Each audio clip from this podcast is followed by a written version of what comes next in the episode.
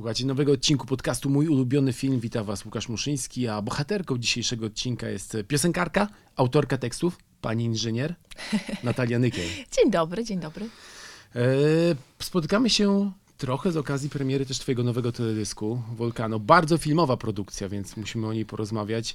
Za kamerą Tadeusz Śliwa, twórca e, dużego przeboju polskiego kina Nieznajomi. Czy jakby właśnie ta obecność w CV e, świetnego filmu była też mm, dla ciebie jakimś wyznacznikiem, aby zaprosić go do współpracy przy okazji teledysku? Em, tak, ale też znaliśmy oczywiście Tadeusza z jego poprzednich, e, poprzednich rzeczy i, i szczerze mówiąc, y, podchodząc do tematu e, teledysku, do tej piosenki, byliśmy zdecydowani, że to właśnie Tadeusz y, chcemy, żeby, żeby ten teledysk zrealizował i, i, i czekaliśmy, czekaliśmy na, na jego gdzieś tam wolny termin, bo, bo, bo byliśmy przekonani o tym, że to właśnie on jest tym człowiekiem na właściwym miejscu, z którym, z którym chcemy, chcemy to zrobić. I, I pamiętam, jak Tadeusz wysłał nam, wysłał nam pomysł. Zazwyczaj te pomysły na klipy przychodzą w PDF-ach, tam 15 stron, jakichś tam różnych pomysłów na stylizację, na, na, e, na scenariusz oczywiście, jakby co tam się będzie działo. Tadeusz wysłał nam jedną stronę z ogniem i w kilku zdaniach opisał nam, jak e, spalimy dosłownie wszystko. I my stwierdziliśmy, że to jest po prostu genialny pomysł. E, więc więc od, od, od, razu, od razu się zgodziliśmy. No i teledysk jest e, zaiste wybuchowy. Tak. Mm, ty w ogóle sprawujesz kontrolę nad teledyskami, czy raczej oddajesz to w ręce innych? E, ja i, i, moja ekipa na pewno sprawujemy taką kontrolę pod względem.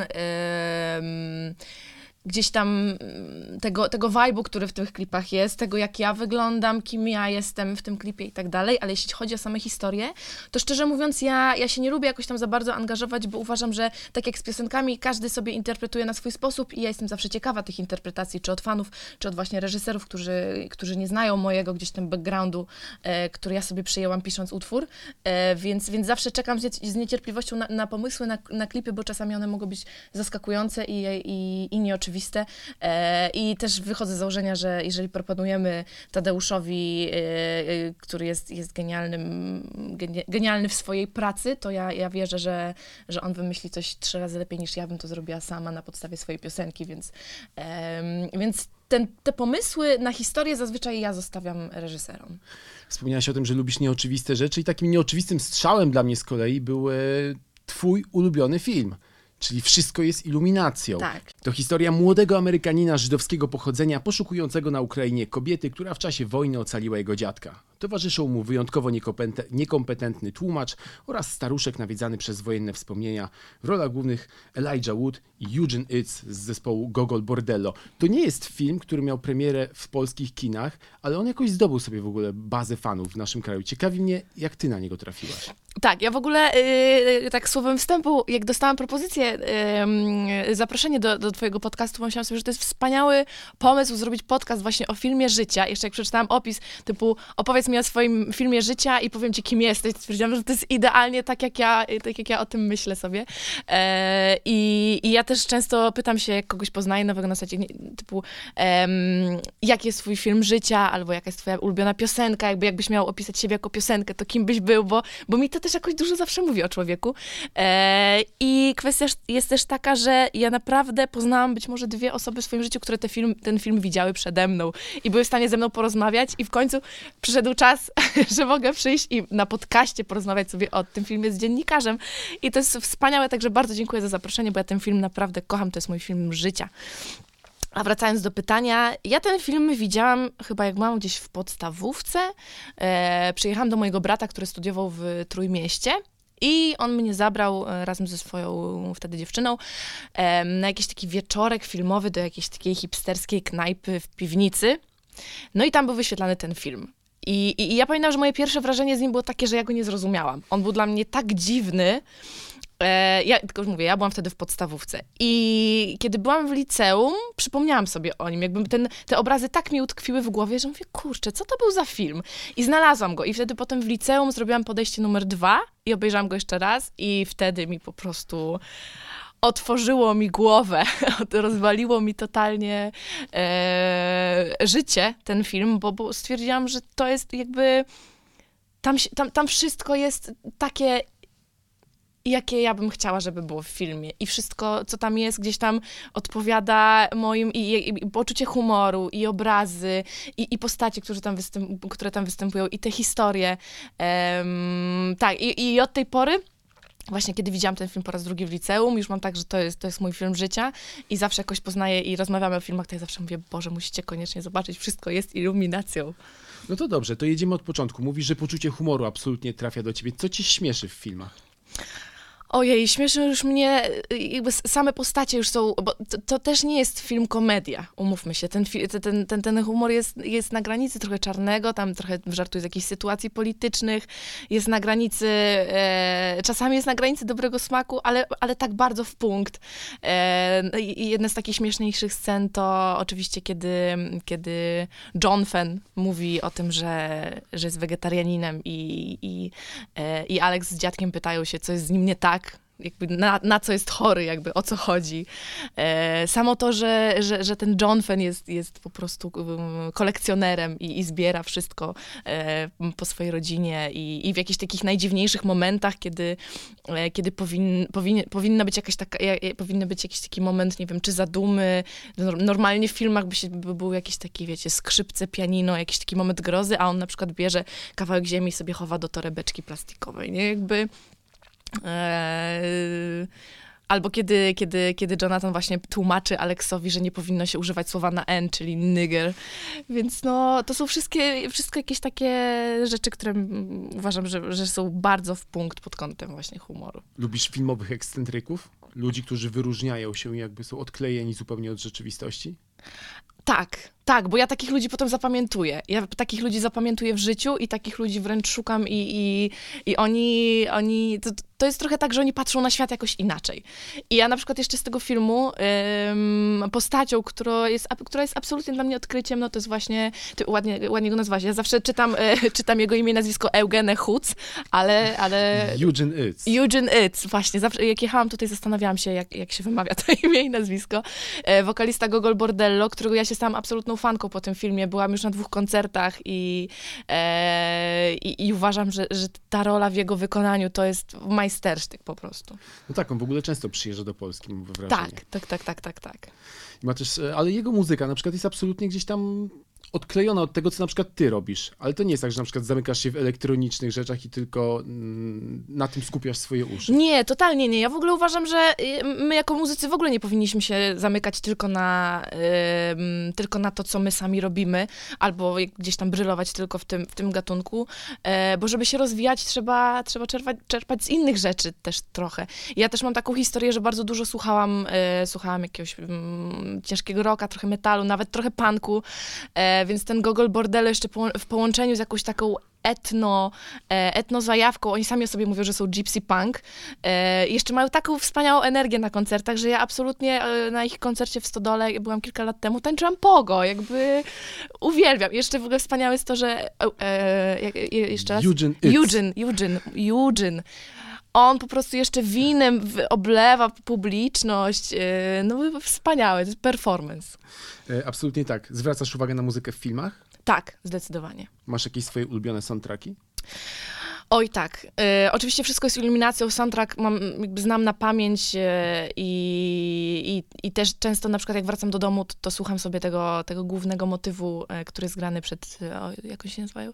Tin Hat Trio? E, Fear of the South, przepiękny, przepiękny. Zawsze właśnie jak wracam do domu, jestem już na ostatniej prostej. Ja mieszkam na Mazurach i, i zawsze jak do siebie dojeżdżam, to już jadę przez taki, przez taki bardzo wysoki, gęsty las yy, i zazwyczaj nie ma tam żadnych samochodów oprócz mnie.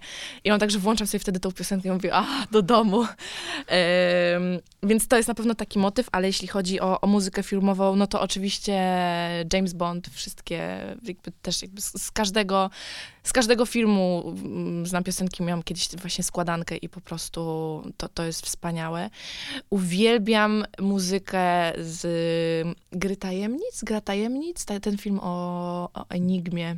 Z, z Benedyktem Cumberbatchem tak, i Keira tak. Knightley. Też nie mam pojęcia, jak się wymawia jego imię i nazwisko, e, ale też uwielbiam ten motyw z tego filmu. Mm, Wielki Gatsby, no ale to, to, to jest oczywiste. O, ostatnio na przykład ym, Czarna Pantera. czyli soundtrack, który zrobił Kendrick Lamar, w ogóle był tam dyrektorem muzycznym. E, Szkoda, że w filmie nie było, nie było tego dużo. E, Ja sobie tego słucham po prostu jako płyty, bo, bo, bo, bo naprawdę uważam, że jest to dobre. No to jak ci weszła nowa piosenka Billie Eilish w takim razie do filmu Nie czas umierać, którego premiera właśnie została przesunięta o ponad pół roku. Mina wskazuje, że jednak, No, ma. szkoda mi, no, serce mi, serce mi pęka, ale nie weszła mi. jednak. Jednak ja z jednej strony ucieszyłam się, kiedy, kiedy, kiedy ogłosili, że to właśnie Billie, Billie Eilish ma, ma zrobić ten utwór, bardzo ją szanuję, uważam, że jest genialne. Ale to jest jednak, to jest jednak Bond. I ta piosenka mam tak, że nie zostaje mi w głowie w ogóle, nie ma tego...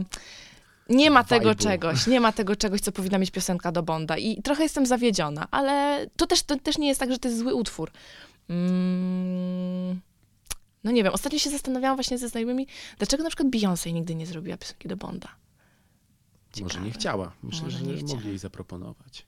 Zawsze to były największe gwiazdy, No. najbardziej topowe, To by było super. proponowano. Pani No, Beyoncé, niech się pani zgodzi. Wszystko jeszcze przed nią. Wróćmy do filmu Wszystko jest iluminacją. To jest film o podróży w dużej mierze. Tak. Podróż w tym filmie nabiera symbolicznego znaczenia. Daje postaciom okazję, by przewartościować swoje dotychczasowe życie, zrewidować poglądy, nawiązać wartościowe relacje, słowem, stać się lepszym człowiekiem. Ja wiem, że ty też jesteś wielką fanką podróży. Eee, I co tobie dają podróże? E, podróże uczą i to jak bardzo banalnie by to nie brzmiało, tak naprawdę uważam, że, że to jest powiedziane w punkt. Zawsze jak, jak gdzieś podróżuję, to, to nabieram innego kontekstu, jakby gdzieś tam patrzę na, patrzę na świat z innej perspektywy. E, później wracam do siebie i, i tym bardziej cieszę się tym, co mam. I tak naprawdę za każdym razem, jak gdzieś wyjeżdżam mm, na dłużej czy na krócej, zawsze pod koniec tego wyjazdu mam, mam w głowie taką myśl, że Boże, jak ja się cieszę, że mieszkam w Polsce, mieszkam w Warszawie i to jest naprawdę super i że ta Warszawa nawet mm, jest takim dużym miastem, ale jest, jest taka w punkt, że jeszcze można się spotkać ze znajomymi i jakby nie musimy się umawiać na dwa tygodnie przed. E, I i że z jednej strony jest dużo możliwości, a z drugiej strony jest jeszcze ten luz. E, I że, że mam trzy godziny tylko do domu na Mazury, żeby sobie pojechać do mamy, do taty. Em, no a, a na świecie jest różnie. Na świecie jest różnie. E, oczywiście wszędzie dobrze, gdzie nas nie ma, ale ostatecznie ja, ja wychodzę z takiego... zało- Znaczy, okazuje się w moim przypadku zawsze tak, że nawet jeżeli tam pojadę i będę siedziała jakiś czas, to i tak zawsze chcę wracać do siebie. Mhm. A gdzie ostatnio byłaś w takim razie? I była to podróż prywatna, a nie na przykład, nie wiem, związana z edukacją Mhm. albo zawodem. Mm, no, no, spędziłam dużo czasu ostatnio w Portugalii, ale to w innym kontekście, bo faktycznie pojechałam tam studiować. Takim, taką podróżą, może to nie było ostatnio, ale bardzo duże na mnie to wrażenie zrobiło i, i bardzo miałam dużo takich właśnie przemyśleń, trochę filozoficznych, e, jak spędziłam dwa tygodnie w Nowym Jorku. Pojechałam odwiedzić moją koleżankę, która, która tam mieszka od, od, odkąd mm, miała dwa latka, się wyprowadziła z rodzicami z Polski.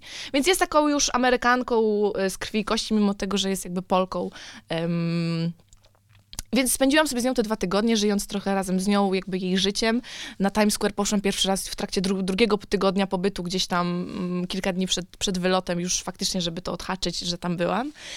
I naprawdę ten pierwszy tydzień e, był taką sielanką. Miałam takie, że wow, Nowy Jork, e, no super, wszystko, wszystko się zgadza, a w drugim tygodniu zaczęło mnie dojeżdżać taka myśl, że na pewno nie chciałabym tam żyć, że to, jak ludzie tam żyją, jest mega w ogóle smutne, e, że ludzi, wi, widzisz jakąś taką samotność, która od ludzi bije. Ja się zawsze zastanawiałam, bo ta moja koleżanka przyjeżdżała na przykład do, do mnie do Piecek i ona była zawsze do wszystkich taka otwarta, na przykład poznawała kogoś jednego dnia, a drugiego dnia powiedziała na zasadzie, ona z nim jedzie na wycieczkę gdzieś tam. Ja mówię, stara, przecież nie znasz tego kogoś. Jakby w ogóle dlaczego to robisz?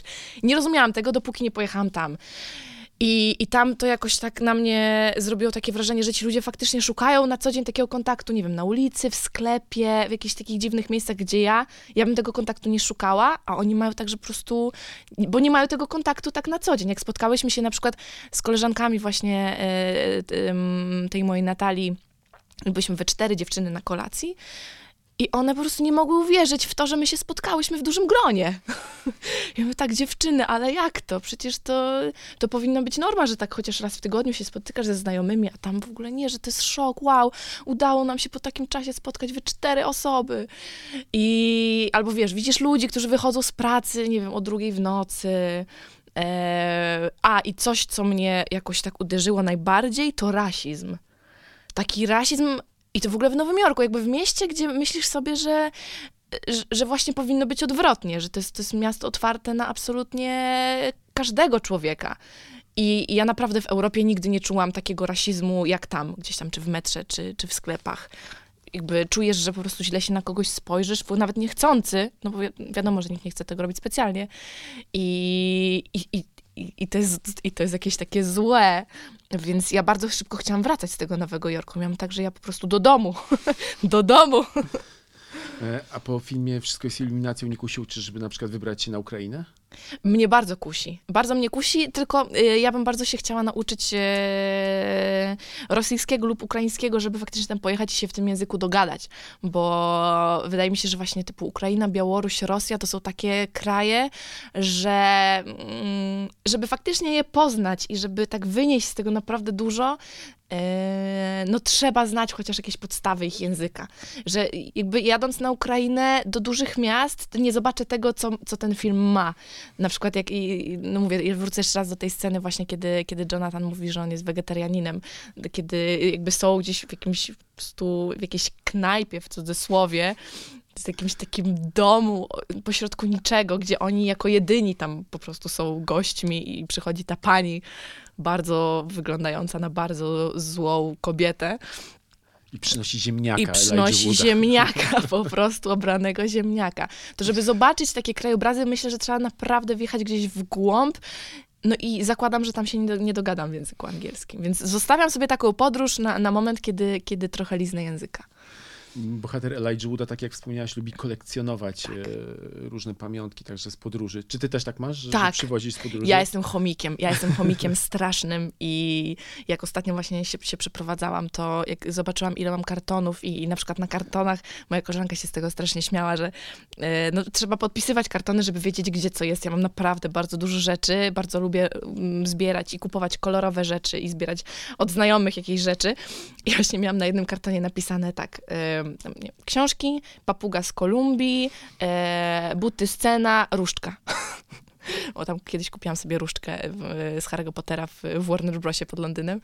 I, I ja się trochę śmieję, tak naprawdę jakby ktoś przyszedł do mnie y, ze znajomych czy nieznajomych i, i, i od razu wchodzi do mieszkania i ma tak, że, że bardzo dużo jest rzeczy i na ścianach, na półkach, w kuchni, w łazience, jakby ja, ja to też wszystko wystawiam na... Ja muszę na to wszystko patrzeć oczywiście i jestem pewna, że o każdej rzeczy mogłabym powiedzieć trzy zdania, że o, to mam od tego, tego, tego, albo to kupiłam tam, bo jakaś pani mi dała coś tam i jakby z każdą rze- z tych rzeczy mam jakąś historię i wydaje mi się, że ja tutaj mam jakieś takie połączenie dusz właśnie z Jonathanem, yy, właśnie tego kolekcjonerstwa. Myślę, że nie jestem takim frikiem jak on, yy, chociaż może, nie wiem, może wariat nie wie, że zwariował, więc może jestem. Harry Potter. Harry Potter. Jesteś fanką? Bardzo.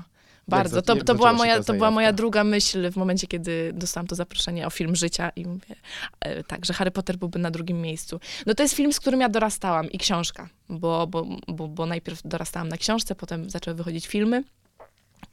E, Ja znam wszystkie książki absolutnie na pamięć. e, Czyta, czytałam je po polsku kilka, po kilka razy, każdą część.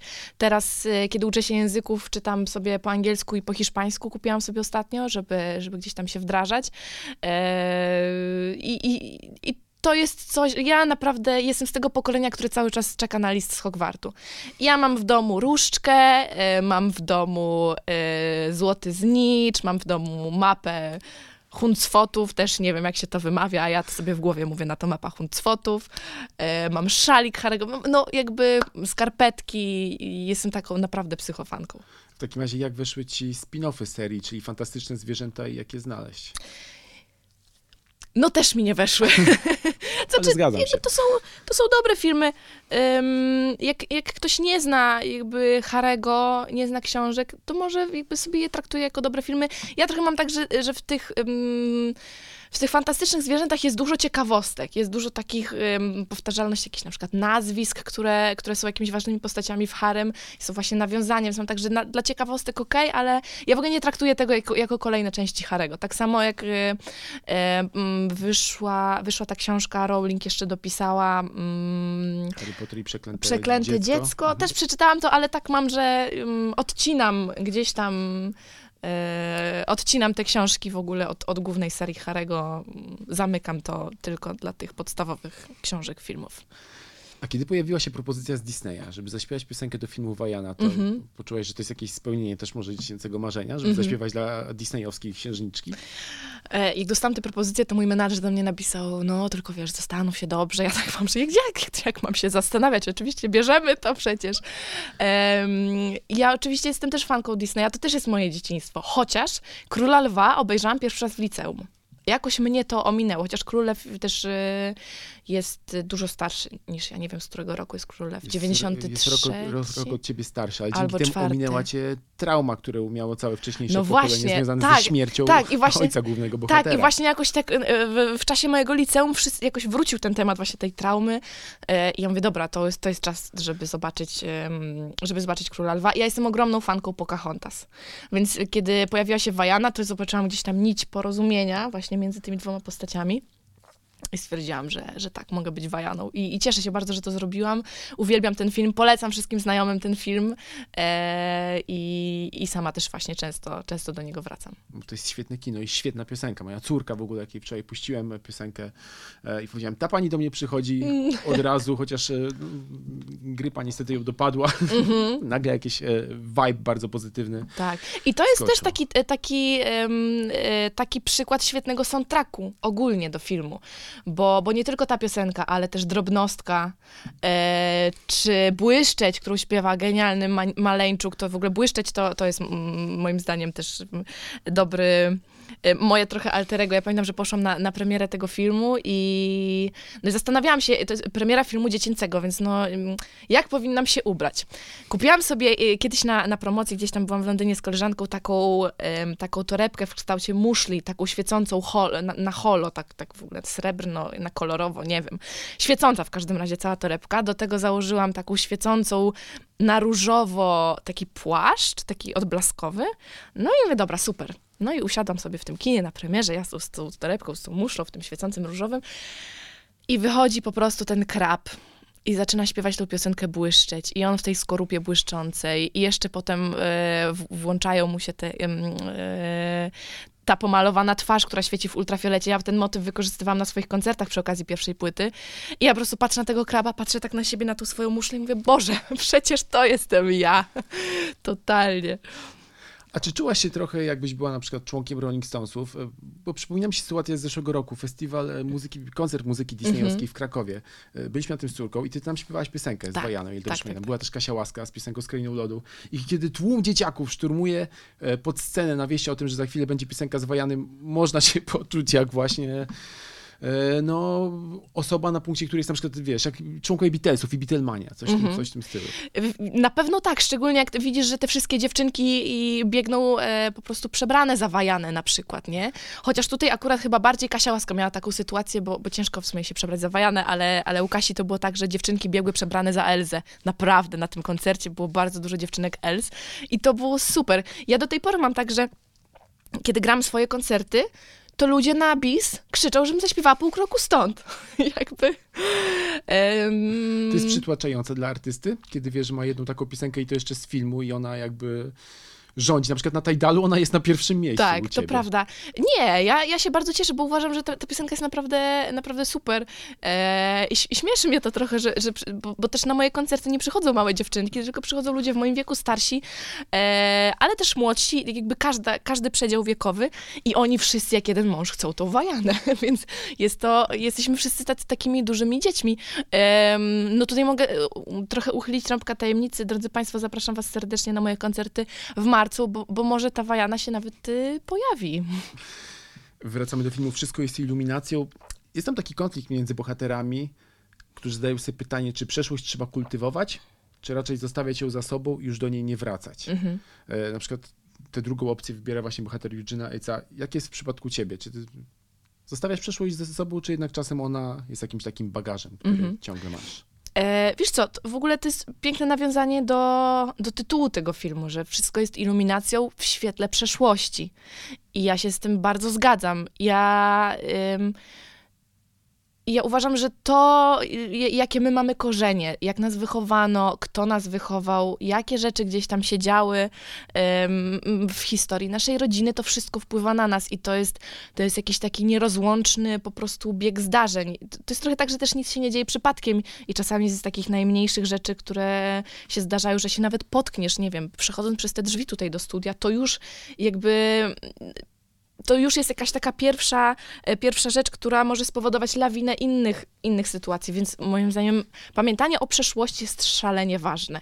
I, i, i mnie bardzo też e, w tym filmie rozczula i, i daje dużo do myślenia właśnie ten powrót do przyszłości, przeszłości też wojennej, e, która ym, całe moje pokolenie gdzieś tam dotyka w kategorii babć, dziadków i my wszyscy gdzieś tam jesteśmy wychowani e, w, gdzieś tam właśnie w świetle takich wspomnień trochę tego, co się działo w czasie wojny, e, gdzie jakie były, mm, gdzie jacy byli żołnierze, jaka babcia, e, gdzie musiała migrować, dlaczego się poznała z dziadkiem tam, bo kogoś przesiedlili. E, na przykład moja babcia miała taką historię, że y, chyba świeżo po wojnie przesiedlili ich właśnie gdzieś tam na, na te Mazury, a na Mazurach mieszkali Niemcy. I był taki okres, że musieli razem z tymi Niemcami mieszkać. I moja babcia mieszkała w domu z Niemką. Jakby one się, one się ze sobą bardzo dobrze dogadywały, żyły w zgodzie i, i, i ta pani w ogóle, która zmarła, jest pochowana w moim ogródku. I my jej zawsze tam mm, stawiamy światełko na, na wszystkich świętych. I była też taka sytuacja właśnie w tym czasie, kiedy ci Niemcy musieli wyjeżdżać. E, jakaś matka porzuciła swojego niepełnosprawnego syna w rowie. To był taki chłopak, on miał kilka lat i moja babcia jadąc rowerem go znalazła e, i przygarnęła jako swojego syna. I on przez lata mieszkał razem z moją babcią, razem z jej e, już dziećmi, czyli rodzeństwem mojej mamy, jako ich, e, ich brat Kurt. I, I my mamy z nim do tej pory kontakt. I, I on faktycznie potem musiał już wrócić do Niemiec, kilka lat później. E, No ale to są takie historie, które, które też, też nas tworzą jakiś sposób, nie? Jakby, że wiedząc to, że moja babcia miała, miała, miała taki, taki w ogóle gest, jak można się poświęcić tak dla kogoś w ogóle obcego. Myślę, że trzeba o takich sytuacjach pamiętać, żeby, żeby myśleć sobie o tym, jak, jak, jak żyć teraz i z jakimi problemami my się gdzieś tam mierzymy. No był taki film e, Róża Wojciecha Smarzowskiego. Miałaś okazję go zobaczyć? Odwoży, odważyłaś się? Tak, y, odważyłam się, bardzo mnie zaciekawiły zapowiedzi, odważyłam się i, i ja też go odchorowywałam. E, mam tak, że do tej pory mam jakieś takie sceny w głowie, które mi tak jak, jak migawka czasami, ale to nie jest film, ja... Jestem pewna, że to nie jest film, który ja, do którego ja podejdę drugi raz w życiu. I to nie dlatego, że jest zły, jest po prostu tak mocny, że raz totalnie mi wystarczy.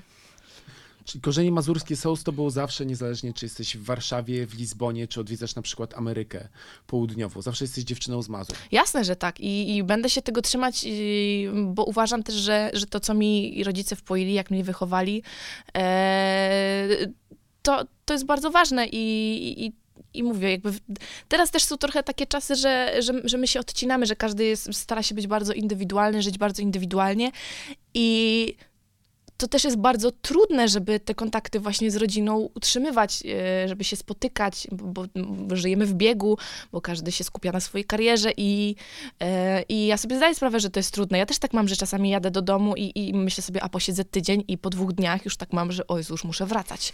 E, ale, ale staram się to robić, bo, bo uważam, że, to jest ważne i że w ogóle rodzina jest, jest czymś, co, co nas też trzyma w ogóle mocno przy ziemi, przy życiu i, i, i zawsze jest trochę tak, że ostatecznie to rodzina z nami zostanie. A jak u ciebie zaczęła się w ogóle zajawka na Amerykę Łacińską? Bo To jest też ciekawe. Tak, to, to jest w ogóle ciekawe o tyle, że ja poszłam na te studia, bo skończyłam, skończyłam inżynierkę i stwierdziłam, że może poszłabym jeszcze na jakieś studia, bo w sumie ile można mieć wywiadów w tygodniu? Nigdy nie będzie takiej sytuacji, że, e, że, że będę miała tak muzycznie wypełniony tydzień, żebym faktycznie czuła, że, e, że robię dużo, więc stwierdziłam, że, że takie studia może humanistyczne mogę sobie jeszcze jakieś, jakieś pochodzić. Jeszcze e, moje wyniki z matury jeszcze są ważne. No i znalazłam, znalazłam mm, kulturoznawstwo Ameryki Łacińskiej, Karaibów. Szczerze poszłam na to z takiego względu, że Ameryka Łacińska to był taki kontynent, o którym ja nie wiedziałam nic. Że u nas w szkole jedyne, co mówi się o Ameryce Łacińskiej, to to, że Kolumb ją odkrył. I tyle. Jest zawsze na historii jeden rozdział odkrycia geograficzne i tam jest jedno zdanie o tym, że Kolumb odkrył Amerykę. I ja byłam bardzo, bardzo, y, bardzo zaciekawiona, co tam się tak naprawdę dzieje, bo też y, y, tak jak w kontekście tej Ukrainy, myślę sobie, że fajnie jest podróżować, ale fajnie jest podróżować do miejsc, o których coś wiesz, albo znasz trochę języka. I, i ja planowałam już wtedy właśnie jakieś takie dalekie podróże, ale, ale chciałam po prostu wiedzieć więcej, więc poszłam na studia. E, I uważam, że to, to był świetny, świetny wybór, bo ja się absolutnie zakochałam w Ameryce Łacińskiej. E, nauczyłam się hiszpańskiego też na studiach, bo od pierwszego roku mam, mamy hiszpański dwa razy w tygodniu, po półtorej godziny, więc, więc bardzo szybko udało nam się gdzieś tam wejść na taki poziom e, komunikacyjny już. Więc jak już pojechałam za pierwszym razem do Kolumbii na drugim roku, na początku drugiego roku, to już byłam w stanie gdzieś tam rozwiązywać jakieś problemy, no bo też to jest trochę tak, że w dużych miastach faktycznie ludzie, niektórzy mówią po angielsku, ale generalnie to jest tylko hiszpański. E, I, I nawet jeżeli mówisz komuś, że może po angielsku, to on mówi tak, tak, tak, po angielsku i tak zaczyna ci mówić po hiszpańsku. E, Więc, więc to, to, to mega, bardzo pomogło.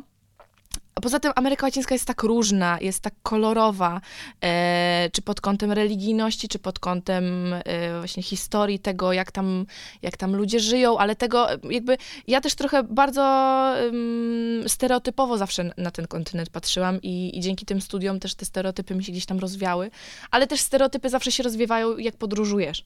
E, nie trzeba mieć studiów, żeby pojechać do Kolumbii i rozwiać swój stereotyp o niebezpiecznym narkotykowym kraju. Naprawdę, to jest, to jest wspaniały kraj i ja będąc w Medellin, y, pierwsza myśl, która do mnie przyszła jest taka, że ja bym mogła w tym mieście mieszkać spokojnie. Czułabym się świetnie, klimat jest świetny, e, to, to, jest, to jest naprawdę nowoczesne, y, bardzo przyjemne miasto. A pamięć o Pablo Escobarze jest ciągle tam żywa? Wiesz co, pamięć o Pablo Escobarze jest żywa wśród turystów, którzy przyjeżdżają tam, żeby, żeby iść szlakiem Pablo Escobara. Ja specjalnie gdzieś tam używając jakichś Uberów czy komunikacji miejskiej, próbowałam właśnie Kolumbijczyków gdzieś tam zagadywać, co tutaj ważnego trzeba w Medellin zobaczyć. Nikt nigdy nie wspomniał mi o Pablo Escobarze. Wszyscy jakby opowiadali o wszystkim dookoła, e, natomiast o Pablo Escobarze nikt nie wspomniał. Myślę, że Kolumbijczycy bardzo zdają sobie sprawę z tego, em, jak ich kraj jest widziany i robią absolutnie wszystko, żeby to nastawienie do nich zmienić. Wcale im się nie dziwię, bo, bo Kolumbia nie jest taka jak z Narkosa. Narkos, jakby musimy sobie uświadomić, że to jest naprawdę film, który opowiada o sytuacji, która się działa, nie wiem, 40 lat temu, 40-50 lat temu. Że ta Kolumbia w te 50 lat się zmieniła tak, jak my się zmieniliśmy z czasów po prostu komunizmu. Em, i, a Kolumbijczycy naprawdę są bardzo otwarci i mówię, jakby robią absolutnie wszystko, żeby, żeby pokazać swój kraj z jak najlepszej strony, a mają ją z jakich pokazywać. To jest kraj, który ma jedną z największych bioróżnorodności w ogóle na świecie. Tam, jest, ta- tam są góry, tam jest pustynia, tam jest Morze Karaibskie, tam jest, tam jest Pacyfik, tam jest y, selwa, mają też kawałek Amazonii. Też jakby pod kątem takim nawet y, sztuki e, mają Botero, który jest też znany na całym świecie. E, każde z tych miast w ogóle dużych jest, jest inne i jakby historycznie też mają bardzo dużo zabytków, więc naprawdę skupianie się tylko na narkotykach jadąc do Kolumbii jest bardzo dużym ignoranstwem. A ty kiedy właśnie wybierasz się w podróże, to myślisz sobie, planujesz bardzo dokładnie, co będziesz robić w trakcie wycieczki, czy dajesz sobie jednak szansę, żeby trochę pobłądzić i żeby samemu odkrywać, e, no właśnie, jakieś niezbadane ścieżki? Mm, Ja tak sobie planuję. Planuję sobie, na przykład wyznaczam sobie kilka dni w danym mieście, ale co tam się konkretnie wydarzy, tego nie wiem, bo też mam tak, że ja- jak już jadę gdzieś na przykład na trzy tygodnie, no to chcę jednak jakoś, zrobić jakąś drogę, bo zazwyczaj podróżuję z plecakiem od jednego punktu do drugiego i e, naj, najfajniejszą taką opcją jest chyba na przykład y, bukowanie sobie pierwszego noclegu od razu po, po wylądowaniu, e, no a potem to już y, pytać się ludzi, gdzie, gdzie jest fajnie, a gdzie nie. I, I to zawsze wychodzi na dobre, bo, bo zawsze się spotyka nowych ludzi, e, gdzieś tam trafiasz w takie miejsca, o których byś nie przeczytał w internecie, więc, więc, więc tak, staram się tak e, pół na pół. Troszeczkę planuję, żeby jednak zobaczyć to, co chcę zobaczyć, ale też dać sobie jakiś taki luz, żeby, żeby nie czuć się przywiązany do tego, że o, mam tutaj dzisiaj o check-in w tym hotelu do 15, więc muszę tam do 15 być. To, to tak, to nie. Wspomniałaś o miejscach, które można zwiedzić, e, o których nie da się przeczytać w internecie. Jakie na przykład miejsca, na jakie miejsca trafiłaś w Kolumbii? I taką najśmieszniejszą, ale też śmieszne i nieśmieszne trochę, bo em, planując y, tę wycieczkę, przeczytałam sobie, dosłownie znalazłam jeden wpis w internecie, że wyspy, nie, nie wyspy, tylko plaża, e, jest taka, taka, taka mała miejscowość na wybrzeżu Pacyfiku, w, miejscowość taka Nukit, taki, takie małe po prostu wioseczka, i że tam jest jak raj. I to, to jest po prostu jak w raju. I to naprawdę to był jeden wpis w internecie. Ja bardzo długo szukałam czegoś więcej o, o tym miejscu i nie, nie znalazłam absolutnie nic, ale stwierdziłam, mówię, bo akurat byłam z, z koleżanką, byliśmy we dwie. Mówię, Magda, musimy tam jechać, ja to muszę zobaczyć. Nie wiem nic o tym miejscu, ale jedziemy tam. No i najśmieszniejsze jest to, że okazało się, że tam nie ma drogi lądowej, którą można by tam dojechać. Bo jak się zobaczy mapę Kolumbii, to właśnie ten, e, ten pas pacyficzny to jest jeden z najgęstszych lasów w ogóle na świecie i absolutnie nie ma tam drogi. Więc żeby tam dojechać, trzeba wziąć albo samolot e, z Medellin e, i ten samolot chyba leci godzinę niecałą, albo gdzieś tam z okolic Kali, czyli właśnie z, z południa, łódką 6 godzin można tam dopłynąć, więc po prostu już sama opcja w ogóle dojechania tam była, była dużo zagadką. My wzięłyśmy tę opcję samolotową, leciałyśmy takim samolotem, który był chyba na 10 osób, kabina do pilota była otwarta, jakiś w ogóle ziomek leciał z kotem, który był bardzo agresywny i nie był w klatce, więc miałam taką wizję, że ten kot po prostu zaraz skoczy na pilota, rozbijemy się gdzieś po prostu w górach i ojej. I wylądowaliśmy właśnie na tym wybrzeżu Pacyfiku na takim... y, i to, to naprawdę ja się wtedy poczułam jak w narkosie, na takim ledwo wybetonowanym, bardzo malutkim, króciutkim pasie startowym w takiej absolutnie takiej mega gęstej selwie. E, I co nas tam spotkało, to taka wioseczka bez żadnych, e, bez żadnych ulic, tylko właśnie takie, no taka, taka polna wioseczka. Ale ja się poczułam, jakbym była w środku Afryki nagle, bo generalnie w Ameryce Południowej, właśnie w tych, tych miejscach takich. E, na wybrzeżach, tak samo w Brazylii, jest czarna społeczność. I absolutnie, ja mówię, ja się poczułam, jak wyląd- jakbym wylądowała w Afryce. Wychodząc w ogóle z tego lotniska, które było takim barakiem dosłownie, ja, ja byłam w totalnie w szoku. Jeszcze widzisz nagle po prostu żołnierzy, którzy stoją z karabinami i, i ludzie tylko tuktukami jeżdżą, w ogóle nie ma samochodów. No ale na szczęście czekał, czekał na nas tuk-tuk z, z hostelu, który akurat tam wcześniej sobie ogarnęłyśmy i nas przewiózł po tej wioseczce. My byliśmy w takim szoku. Ja naprawdę, ja nie widziałam czegoś takiego nigdy wcześniej. Przewiózł nas po tej wioseczce i te, te domy też takie zabite właśnie z jakichś po prostu ledwo desek. Yy. I okazało się, że właśnie nasz hostel jest totalnie na plaży. Jest też taki właśnie takim drewnianym hostelikiem, otwartym, na w ogóle zero ścian, prostu jakieś hamaki. Em, i, I okazuje się, że nie ma tam w ogóle turystów, że tam samoloty latają tylko co trzy dni i tam co trzy dni jest wymiana ludzi. No może turystów w tej wioseczce było typu 10 osób, ta właśnie ten samolot, który przyleciał. I naprawdę to ja w życiu nie widziałam takiej plaży, tak pustej, tak niezniszczonej właśnie turystyką. Nie było tam żadnych barów na plaży, żadnych leżaków. Yy, o leżakach zapomnij, o parasolach zapomnij. Naprawdę to, to był taki raj, to był taki przysłowiowy raj, że plaża, na której jesteś tylko i wyłącznie ty.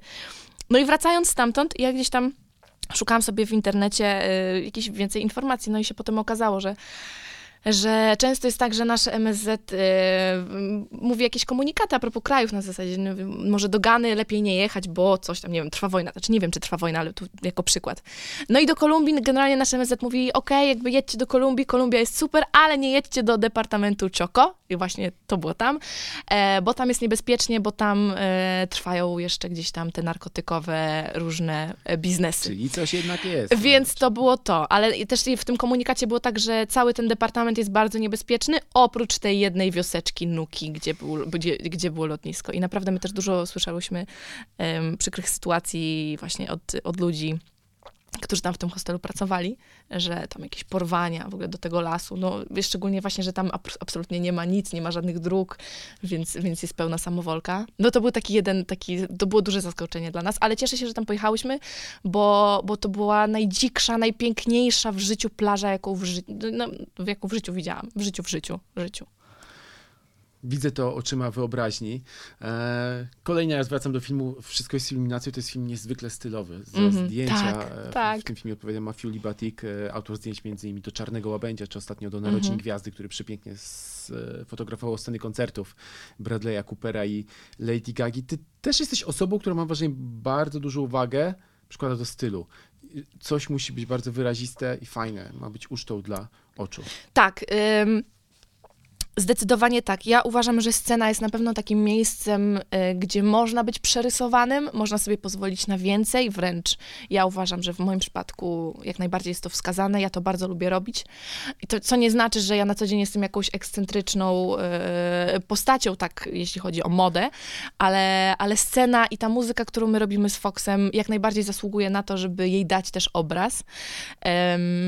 I tak samo w tym filmie, y, oczywiście ten obraz Ukrainy jest trochę przerysowany, i co jest też właśnie siłą tego filmu. Na przykład taką sceną, która jest, jest kultowa, y, jest, jest to, kiedy oni zajeżdżają do, do domu tej, tej, tej starszej pani, która tam jako jedyna została z tej wioski. E, jest po prostu to pole słoneczników. I ten jeden, jeden taki biedny domek.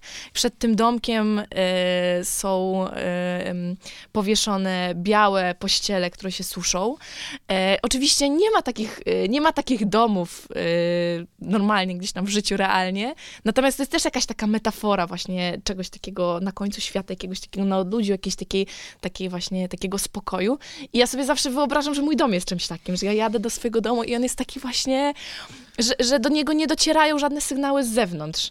Że tak jak ta pani na przykład mówi, że ona nie wsiądzie do samochodu, bo ona, ona nigdy nie jechała samochodem, bo ona od tej wojny, która, która się wydarzyła, która się skończyła, ona się zaszyła w tym domu, ona nie wsiadła do samochodu, bo, bo ona się odcięła od tego świata, który się zmieniał przez te lata. I ja trochę tak mam, że ja wracam do domu, bo na przykład moi rodzice nie mają w ogóle prawa jazdy. I że dla nich jakby to by było ostatecznym kosmosem, żeby oni mieli teraz podejść i zrobić prawo jazdy. Oni cały życie jeżdżą na rowerach. Mój tata nie ma do tej pory telefonu komórkowego. Że dla mnie to, to jest w ogóle też taka y, duża nić porozumienia czasami, jak sobie o tym myślę. Tobie się marzy, żeby kiedyś zamknąć się w jakimś etapie życia właśnie na takim mie- w miejscu na krańcu świata i w ogóle odciąć się od wszystkiego, czy jednak potrzebujesz ludzi, warto sobie dawkować właśnie momenty w jakiejś takiej samotni Mhm. i jednak nie tam jak to pożna. E, nie wiem, nie wiem. Może przyjdzie taki moment. Na razie mam, mam taką w głowie myśl, że bardzo chciałabym pojechać gdzieś e, daleko i podróżować sama. Ale nie po to, żeby się zamykać e, gdzieś na odludziu i tam po prostu być sama ze sobą, tylko właśnie wydaje mi się, że podróżując samemu, więcej przygód możecie spotkać, jeszcze więcej ludzi poznasz i, i to może być takie doświadczenie też em, kompletnie inne niż podróżowanie z kimś znajomym. Takie trochę rzucenie się na, na głęboką wodę. To może w, te, w tej kategorii bardziej bym to rozpatrywała. To niż taka razie- samotnia, samotnia. W takim Arno. razie życzę ci takiej samotnej wyprawy, ale żebyś z niej wróciła oczywiście, nagrała nową płytę, e, no i ruszyła z tą płytą przez cały kraj, przez cały świat e, z trasą koncertową. Natalia Nykiel w podcaście Bardzo Mój dziękuję. film. Bardzo dziękuję.